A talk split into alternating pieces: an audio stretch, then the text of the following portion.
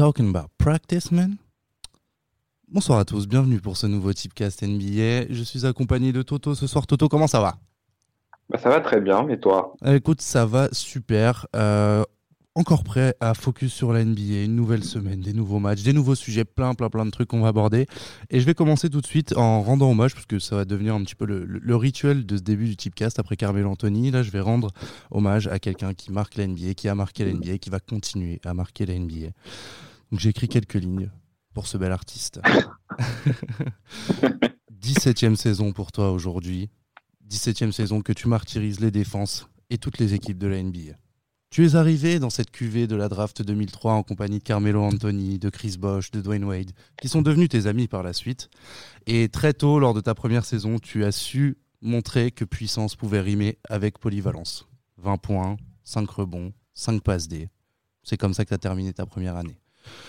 Une fois que tu as été sophomore, tu as très vite côtoyé les étoiles. Et oui, tu les as retrouvés lors du All-Star Game. Kobe, Shaq, Iverson, Garnett et j'en passe. Et tu as su te faire une place parmi eux. Tu arrivé un petit peu au carrefour de plusieurs époques de la NBA, puisqu'on a eu de très beaux duels entre les Lakers, de Kobe et Shaq, Allen Iverson. On a ensuite eu euh, les Spurs, euh, Détroit. Et euh, en fait, tu as très vite montré comment martyriser des arceaux et surtout comment disséquer des défenses par tes passes incroyables. Aujourd'hui, la seule chose qu'on pourrait te reprocher finalement, ce serait peut-être ce petit épisode que tu as baptisé très sobrement de Decision, où tu nous as fait comprendre que tu allais rejoindre tes amis à Miami. Mais au moins tu es reparti avec deux bagues et deux titres de MVP des finales et ça, tout le monde s'en rappellera. Ensuite, un des gestes les plus peut-être historiques, c'est que tu as ramené le premier titre à ta ville natale. Ta ville natale c'est Akron, mais Cleveland c'est un petit peu pareil. Tu as ramené le titre en compagnie de Kyrie Irving et Kevin Love et tu as décidé d'écrire un nouveau chapitre dans ton histoire en NBA en allant signer aux Lakers de Los Angeles. Cette nouvelle saison pour toi est encore un accomplissement puisque tu tournes aujourd'hui à plus de 20 points et de 11 passes par match. Tu es le meilleur passeur de la NBA et tu as retrouvé un de tes autres amis qui est Anthony Davis pour mener cette nouvelle équipe des Lakers, on l'espère, vers un nouveau titre. Historiquement, on sait un petit peu où te situer. Quatrième meilleur marqueur de l'histoire, euh, dixième meilleur passeur de l'histoire et quatorzième meilleur intercepteur. Merci LeBron James d'être arrivé en NBA et d'avoir éclaboussé cette ligue de ton talent, de ta classe, de ta puissance et également euh, aussi, je dirais, de tout l'apport que tu as pu avoir en dehors du terrain. L'investissement pour la communauté, les écoles, etc. Merci LeBron. On peut commencer maintenant. Beau. Merci. J'ai écrit ça. j'ai- un petit poster avec de le lui. cœur, hein. Ouais, bah, j'ai mon petit poster de lui au-dessus de mon lit. et tu sais, le soir, parfois, je gratte quelques lignes comme ça. Hum, Toto, ce que je te propose, c'est de faire un focus dans l'optique des paris sur des équipes un petit peu underdogs, mais qui sont assez intéressantes à suivre cette année. Je te propose de parler des Pacers et des Timberwolves qu'on avait pu présenter euh, lors des previews NBA. Et je dirais que les Pacers, on avait quand même vu du bon pour eux, mais on est assez surpris Ouais. du début de saison des, des Wolves. Euh, je me rappelle de ma formule qui me disait, euh, qui disait on ne change pas une équipe qui perd et finalement ils n'ont pas changé une équipe qui maintenant arrive à gagner. Euh, donc je te propose de commencer par les Pacers et on t'écoute avec attention. Bah ouais, bah les Pacers, moi c'est un peu mon mon coup de cœur du, du début de saison avec une autre équipe dont on va parler tout à l'heure. Mais en fait j'aime bien parce que cette équipe c'est c'est en fait c'est l'archétype du poil à gratter, tu vois, c'est l'exemple parfait de l'équipe qui fait chier et qui va possiblement te faire chier quand tu vas aller jouer en playoff. Mais après je compte pas forcément ce qui s'est passé l'année dernière parce qu'on sait qu'ils se sont fait sweeper par une, un peu une équipe de Boston qui était un peu triste, tu vois. Mais c'est moi je trouve que c'est quand même ce qu'elle représente. Et euh, c'est une équipe sans superstar qui peut clairement créer la surprise. Donc actuellement, ils sont sixième à l'Est avec 11 victoires et 6 défaites. Et le tout sans Oladipo. Donc c'est quand même, je trouve, impressionnant. Surtout qu'ils ont un bilan qui est, qui est quand même hyper bon, en fait. Mhm. Et il y a juste à imaginer ce que ça peut donner avec Oladipo, sachant que c'est un joueur qui est, qui est pas du tout individualiste et qu'avec Oladipo, tu gagnes en potentiel défensif et tu gagnes surtout un potentiel offensif, sachant que c'est un peu là où euh, même s'ils sont quand même bons, c'est un peu là où les Pacers ils sont quand même un peu un peu moins percutants, on va dire. Hum, et puis on se souvient très bien de, ce que ça donne avec Oladipo quand ils vont quand ils ont ce premier tour de playoff contre contre LeBron et qu'ils arrivent à les faire des jouer et ça se finit en 4 Ouais, c'est ça en plus. ouais. Et aussi, moi, ce que j'aime bien dans cette équipe, c'est que c'est un groupe jeune qui est hyper talentueux. Parce qu'on on, s'en rend pas compte en plus, hein, mais le joueur qui a le plus d'expérience en NBA, c'est quand même Jeremy Lamb, qui est seulement sa septième année. Donc, tu vois, ça pose le contexte, tu vois. Mais aujourd'hui, ils sont surtout portés par euh, Sabonis, qui sort un très très gros début de saison avec 19 points et 13 rebonds. C'est quand même le cinquième meilleur rebondeur de la ligue devant des gars comme Towns, Embiid ou encore Vucevic. Et aussi Brogdon, qui, euh, qui s'acclimate euh, très bien bah, à l'Indiana, en fait. Il tourne à 19 points, 5 rebonds, il lui passe. Et là, c'est le quatrième rebondeur de la ligue. Voilà. Et il y a aussi un autre truc que j'aime beaucoup à propos de cette équipe, c'est que c'est que c'est que c'est un jeu un peu à l'ancienne avec euh, beaucoup de deux points tentés. Ils sont en 65 par match et c'est les premiers dans cette catégorie. Sachant que la NBA maintenant elle part un peu dans un délire où tout le monde veut shooter à trois points. Là j'aime bien, ça revient un peu un peu au truc à l'ancienne où ça marque des paniers à l'intérieur, à mi-distance, etc. Donc c'est un groupe complet qui est, justement pas encore au complet puisque t'as Miles Turner et, et Jeremy Lem qui viennent de revenir de, blessure après environ deux semaines d'absence et que t'as Paula Dipo qui est toujours pas là. Donc c'est hyper encourageant et j'ai hâte de voir qu'ils peuvent donner au complet. Et euh, voilà. Qu'est-ce qui tu, euh, tu penses que c'est quoi la clé finalement de, de cette équipe? Qu'est-ce qui a fait qu'aujourd'hui ils ont cette stabilité et en fait cette sérénité même euh, parce qu'ils ont eu leur premier match était super difficile, ils ont quand même réussi à redresser la barre et maintenant ouais, c'est ça, ils commencent, avec, en fait avec bah, trois défaites de suite. Hmm. Ils commencent la saison avec trois défaites de suite. Moi je me rappelle avoir dit que j'étais inquiet pour eux et finalement bah, ils sont ils sont bien relevés, ils sont bien relevés la tête et et voilà, et je pense que la clé pour eux, c'est surtout la défense, en fait. Ils jouent, comme je te dis, ils jouent un jeu un peu à l'ancienne, un peu plus lent. Euh, je crois que c'est l'un des, des paces les plus lents de la ligue. Et euh, donc, ils jouent beaucoup sur demi terrain, un peu moins en contre-attaque. Et, euh, et ouais, c'est en défense, ils sont très forts parce que c'est la quatrième défense de la ligue avec 103 points 103,8 points encaissés par match et c'est le, et c'est le huitième défensif rating de la ligue. C'est une équipe qui se débrouille pas trop mal face aux grosses écuries, j'ai l'impression, et qui, dans l'optique euh, des parieurs, peut être intéressante à jouer si euh, s'il y a une cote, on les verrait perdants parce qu'ils sont capables de d'upset assez intéressant. Franchement, pourquoi pas? Comme je, comme je dis, c'est une équipe qui peut, euh, qui peut vraiment faire chier, tu vois. Mais après de là, enfin, je sais qu'ils ont battu, ils ont battu le, le jazz, euh, ils ont battu le jazz euh, mercredi ou jeudi, je sais plus, bref dans la semaine.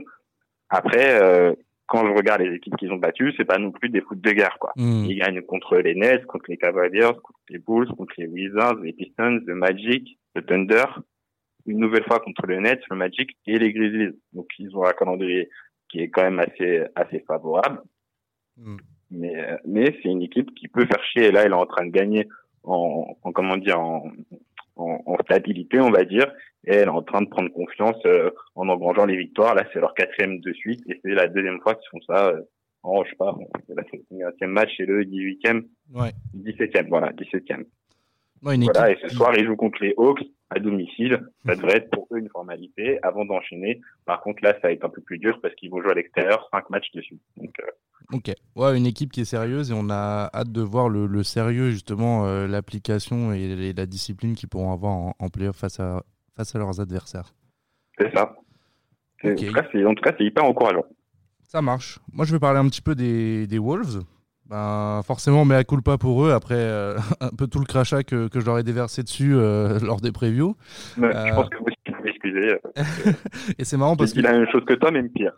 Toi, qui disais qu'Indiana avait un jeu un petit peu plus à l'ancienne, euh, focus sur des deux points, des paniers à l'intérieur, etc., on est vraiment sur le parti pris totalement opposé euh, côté Minnesota, puisque c'est une des équipes qui tire le plus à trois points euh, et qui a un très bon en fait, pourcentage à trois points, à l'image de, de Carl Anthony Towns, qui est le troisième meilleur marqueur à trois de l'NBA aujourd'hui, avec un pourcentage à, 44%.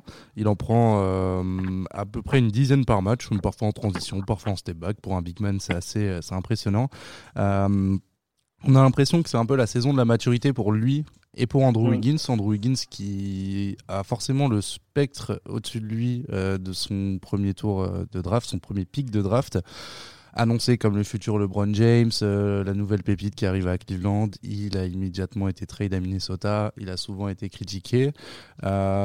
C'est un mec qui a pas forcément un basket très naturel, je trouve, mais qui a une dominance athlétique assez, assez intéressante et qui est capable de, prendre feu sur, sur certains matchs. Et là, en fait, il y a une belle continuité entre ces deux joueurs ce qui est intéressant également, c'est que finalement, le casting, même s'il n'a pas beaucoup changé, il, performe bien maintenant. La cohésion et la façon dont ça joue, c'est beaucoup mieux. Euh, à l'image de Jeff Teague, qui, euh, bah, qui, doit qui tourne à 12 points et 7 passes décisives par match. Euh, mm. Et il y a un truc que je trouve particulièrement intéressant, c'est qu'ils font beaucoup jouer en titulaire un joueur que je ne connaissais pas énormément qui s'appelle Trevon Graham, qui est en fait mm. issu de la G-League et qui start au poste 2 et qui a un apport défensif. Alors, il, ne marque pas beaucoup, il prend pas beaucoup de rebonds, etc. C'est vraiment un joueur qui est hors des stats, mais qui va bien compléter un effectif euh, qui est assez, assez homogène, puisque au niveau des statistiques, en fait, il y a 10 joueurs dans l'équipe qui sont au moins à 8 points par match. Et, et, je trouve ça intéressant, finalement, que même des joueurs qui sont assez profondément vissé sur le banc, arrive quand même à avoir un apport euh, statistique et un apport finalement euh, dans, dans, les victoires qu'ils ont pu engranger.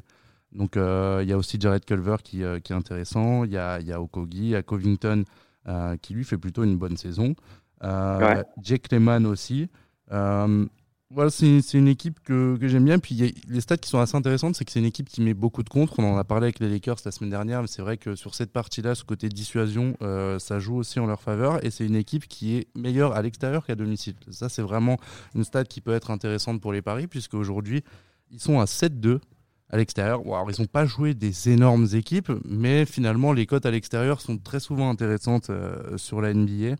Par contre, à domicile, ils ont un bilan qui est un petit peu moins reluisant. Euh, voilà ce que je peux vous dire là-dessus. Et oh, pour repartir un petit peu sur le côté stats, par exemple, si on va jouer sur du scoring, euh, ce qu'il faut savoir, c'est qu'aujourd'hui, Wiggins et Towns font partie du top 20 des scoreurs NBA au cours de la saison. Donc, ça va être des valeurs sûres sur des paris, plus de 19 points, etc. Bien que les codes ne soient pas forcément toujours élevés pour les deux. Et Towns, au niveau des rebonds, j'ai plus son classement, mais il est aussi assez bien classé. Donc, pareil. Il est 5 euh, ou 6e, je crois. Il est à 12,6 rebonds par match. Il, est, euh, derrière, euh, il est juste derrière en fait. Et c'est vrai qu'il a aussi énormément euh, progressé à, la passe, comme le dit Bass, puisqu'il est à 4 passes par match aujourd'hui. Et, et, oui, voilà, en fait, Wiggins et Towns, ils ont complété leur scoring par des passes, par de la défense. Et c'est Selon, ce sont selon moi les clés aujourd'hui de la réussite des Wolves que j'espère retrouver en playoff pour voir s'ils ont vraiment ce côté loup qui est des et s'ils vont avoir le même mordant euh, sur des rencontres au meilleur des sept.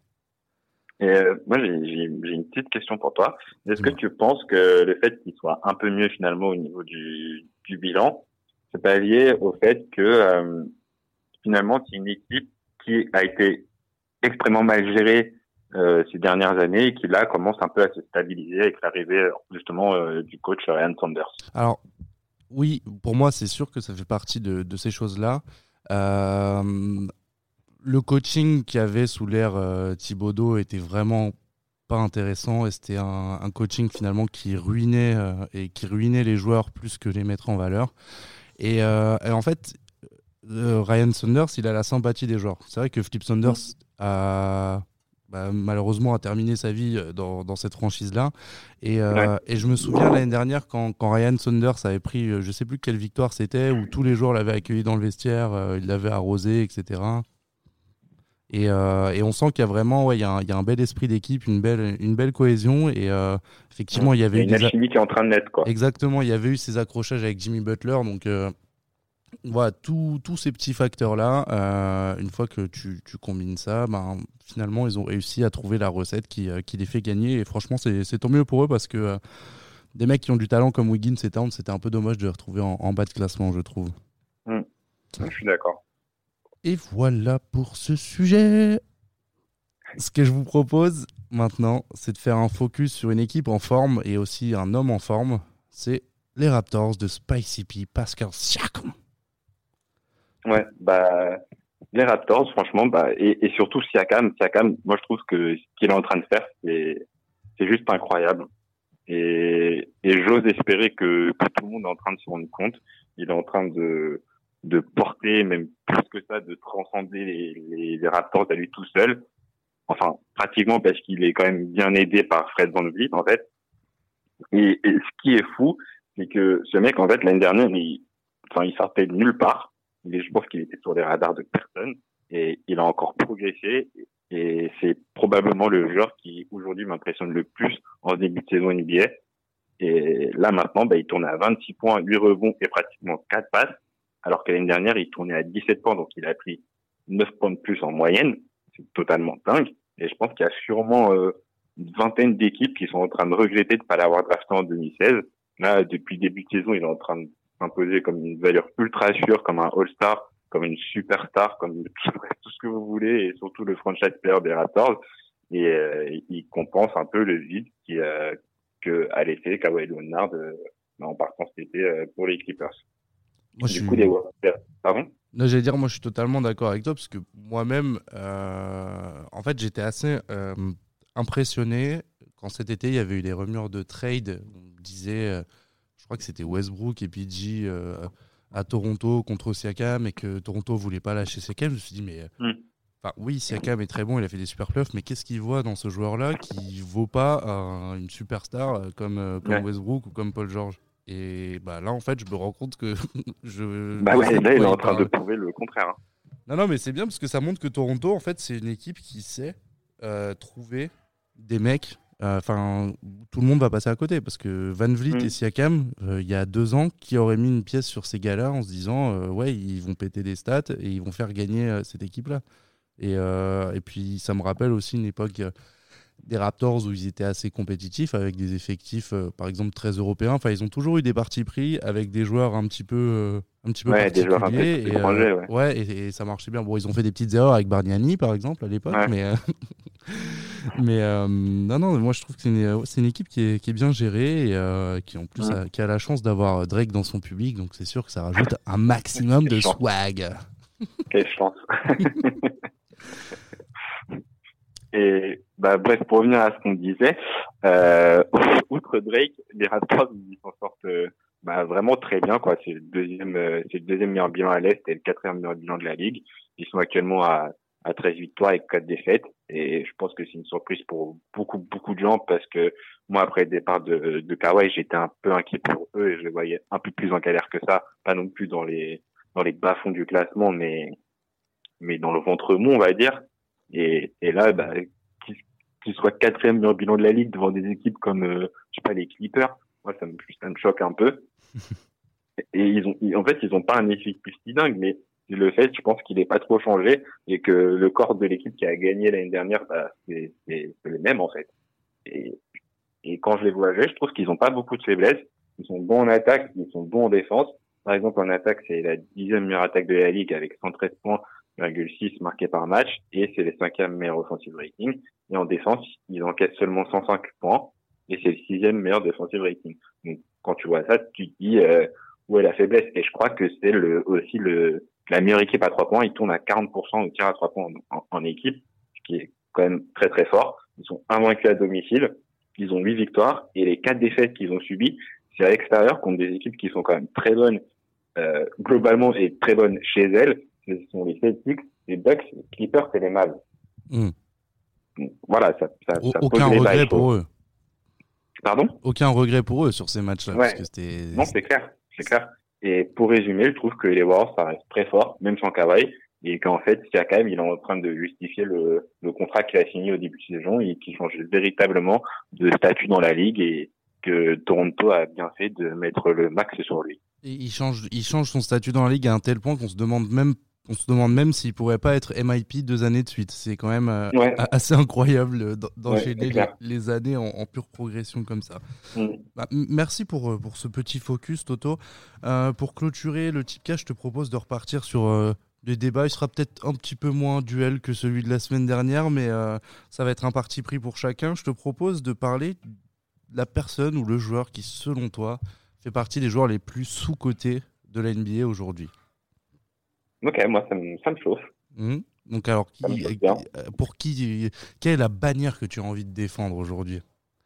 La bannière que j'ai envie de défendre, si on peut appeler ça une bannière, on va dire que c'est la bannière des Nets, mais euh, surtout euh, c'est de Dinwiddie. Et, euh, et moi, je trouve que c'est c'est quelqu'un qui est sous côté dans le sens où, où là, on commence seulement à voir l'impact vraiment qu'il peut avoir et vraiment qu'il est, on va dire, valuable pour pour une équipe parce que c'est ce qui compte en fait, c'est que le joueur qui les joueurs que tu mets sur le terrain t'aident à gagner, tu vois. Et en fait, les Nets, euh, à partir du moment où, euh, où Kyrie Irving s'est blessé, c'est Dinwiddie qui a pris le rôle de starter. Donc, euh, il me semble qu'il s'est blessé le 16. Mhm. Euh, Enfin, le 14 contre Denver, donc il n'a pas joué le 16 contre contre Chicago. Et à partir de ce moment-là, donc ça fait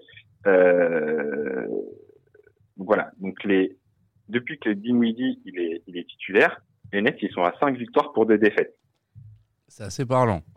Avant, avec euh, avec Kyrie, ils en avaient que 4 sur 11 matchs.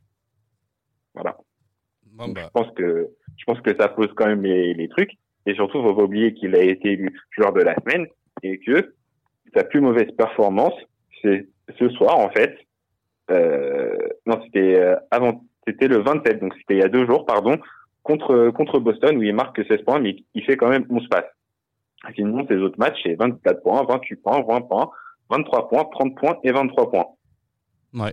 Et c'est passé sous les radars aussi. Enfin, moi, j'en ai. Voilà. Moi, en tout cas, j'en ai moins entendu parler, mais c'est vrai que Dinwiddie, euh, c'est un joueur que j'avais trouvé intéressant en playoff. euh, C'était l'année dernière, quand D'Angelo Russell était un petit peu en panne d'adresse Oui, et d'inspiration. Bah oui, mais même même quand il sortait du banc l'année dernière, Mhm. tu sentais que ce gars-là, il apportait quelque chose. Il apportait de, de l'envie, du dynamisme, du scoring, Mm. un petit peu de, de leadership à sa manière euh, pour la seconde unité, tu vois. Et C'est un mec qui tremble pas en plus. c'est un- Hein? C'est un mec qui tremble pas. Euh, Ouais, voilà. trouve. Il a, il a peur, tu vois. Il va quand même tenter. Il, ouais, il a peur de rien. Et il est agressif et voilà, il, il apporte son envie, quoi. Moi, j'aime bien et, j'apprécie ce qu'il monte sur les parquets et c'est pour ça que que j'ai choisi de j'ai choisi lui plutôt qu'un autre comme des Malcolm Brogdon, même si j'adore, ou des Bogdanovic euh, comme joueur un peu plus sous côté ou, ou, ou sous le radar, on va dire, euh, à l'heure actuelle. Ok. Bah, moi, en tout cas, tu m'as convaincu et ça m'a donné envie de regarder un petit peu plus de Spencer Dinwiddie- Dinwiddie. euh, Tu devrais. que moi, j'avais surtout retenu parce qu'il avait gagné le Skills Challenge et que ça, le- ça lui avait donné une belle carte diamant sur NBA 2K. Voilà, J'ai mes petites références. Moi, de mon côté, je vais parler d'un joueur euh, que j'aime beaucoup, que j'ai toujours apprécié, qui, pour moi, aujourd'hui, a un nouveau rôle et surtout continue de briller. C'est euh, c'est Jrue Holiday. Jrue Holiday qui aujourd'hui est titulaire poste 2 euh, avec les Pelicans. Donc les Pelicans qui ont pas un bilan incroyable, mais qui, commencent à, enfin, qui ont un, noyau de jeunes joueurs intéressants et lui qui a un rôle qui est totalement revisité puisque maintenant euh, c'est vraiment un joueur qui se focalise sur le scoring et c'est là où on voit euh, selon moi en fait la capacité que ce mec-là a à scorer, elle est juste phénoménale parce que au niveau du basket, il a à peu près tous les mouvements qui existent dans le basket. C'est un mec qui est plutôt à l'aise au tir, qui surtout a, alors je sais pas si on dit ambidexté- une ambidextérité. Euh, non, ça n'existe pas. On me fait signe que c'est chelou comme. Euh, bon, en tout cas, qui est super à l'aise, ma droite et ma gauche, euh, sur des lay-ups assez acrobatiques. Et ça, je trouve ça ouf. Il a également des flotteurs terribles et, euh, et un jeu de un jeu d'appui et de feinte qui aujourd'hui peut faire pâlir pas mal de, de backcourt en NBA. Euh, ce qui est marrant quand on sait qu'à la base c'était plutôt un meneur euh, passeur euh, qui mettait plutôt assez bien le jeu en place et qui surtout savait bien alimenter les, les joueurs de ballon et c'est ce qui je pense aujourd'hui euh, permet à un joueur comme Brandon Ingram euh, d'éclore. En fait il y a eu un Mhm. problème au- autour de Brandon Ingram euh, aux Lakers, c'est qu'on voulait le transformer en playmaker de, de, grande taille avec des longs bras, etc.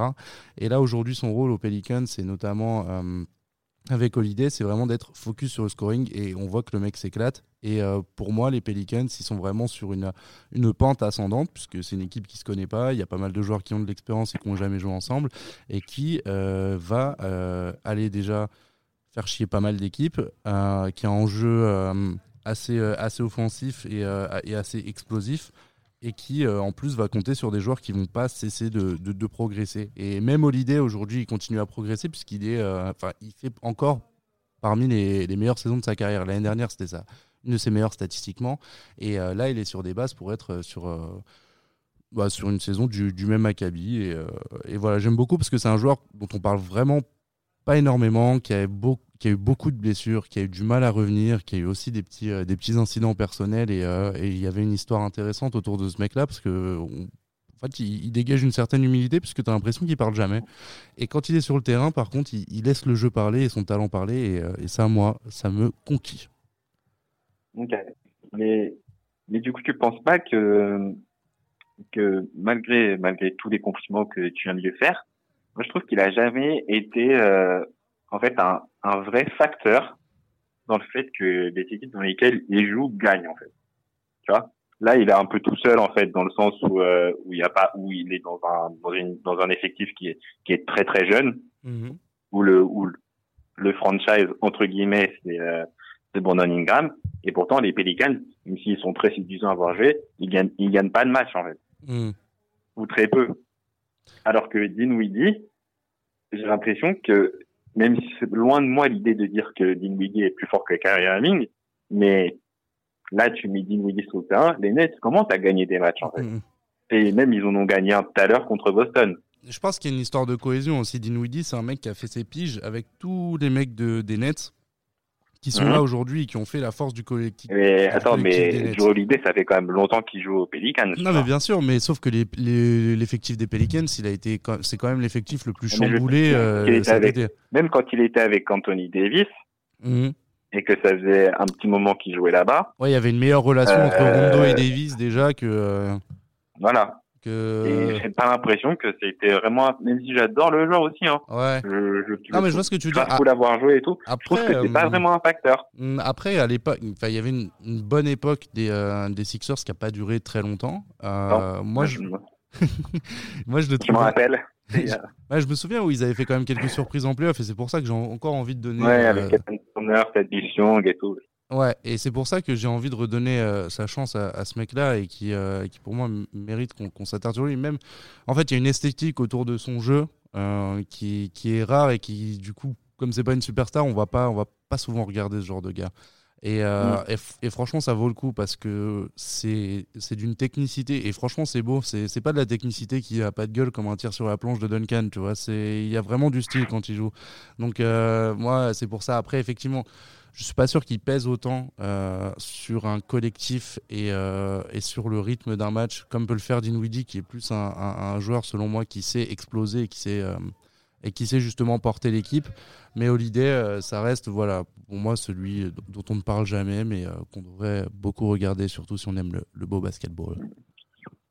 Outre, euh, outre, outre Holiday, t'aurais pensé à d'autres qui, qui, pour toi, mérite une mention dans, les joueurs un peu sous-côté comme ça? Une mention pour les joueurs sous-côté Moi, il y a, y a Bogdanovic au Kings qui, je trouve, fait, fait pas mal de perfs en l'absence de, de Fox, que je trouve mhm. assez intéressant. Il y a, y a Jabari Parker aussi, qui je trouve fait, bah, fait une saison pour l'instant plutôt honorable, puisqu'il ne doit pas dire à l'absence de Collins. Euh, bon, il arrose beaucoup, mais au moins il, assure. Après, euh, là, j'avoue que je n'étais pas préparé à cette question, donc j'ai pas tous les noms qui me viennent en tête, mais même Ingram, ce serait quelqu'un que je pourrais citer. Euh, et toi, t'aurais complété avec qui? Bah, moi, je un joueur que j'aime beaucoup. Après, il est dans une équipe dont on a déjà parlé. J'ai déjà cité Brogdon avant et je vais en citer encore un deuxième d'Indiana parce que je trouve que c'est une équipe qui est remplie de joueurs sous-côté en fait. Mhm. Et, euh, et moi j'adore TJ Warren. Ouais. Voilà. TJ Warren pour moi c'est quand il est dans un bon jour, c'est euh, une arme offensive exceptionnelle. Et j'exagère même pas. Hein. J'exagère même même pas, mais il faut regarder les jours où il est vraiment dans un très bon jour. Offensivement, c'est un tueur. Moi, j'aime beaucoup les joueurs comme ça. Tu sais, il y avait, euh, il y avait Jeff Green aussi, de Marie Carroll à une époque. Tu avais ces mecs-là quand, quand ils faisaient leur match. Ben, dans ce style-là, euh, tu as, Tim Hardaway aussi qui, euh, qui est sympa chez Dallas. Moi, je trouve que c'est un ouais, vrai.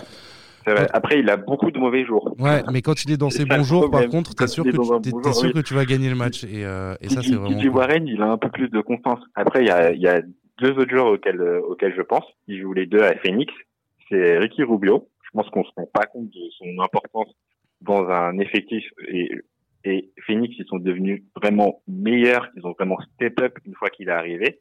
Et on sent que là, il, il galère un peu parce qu'il est plus là. Et mhm.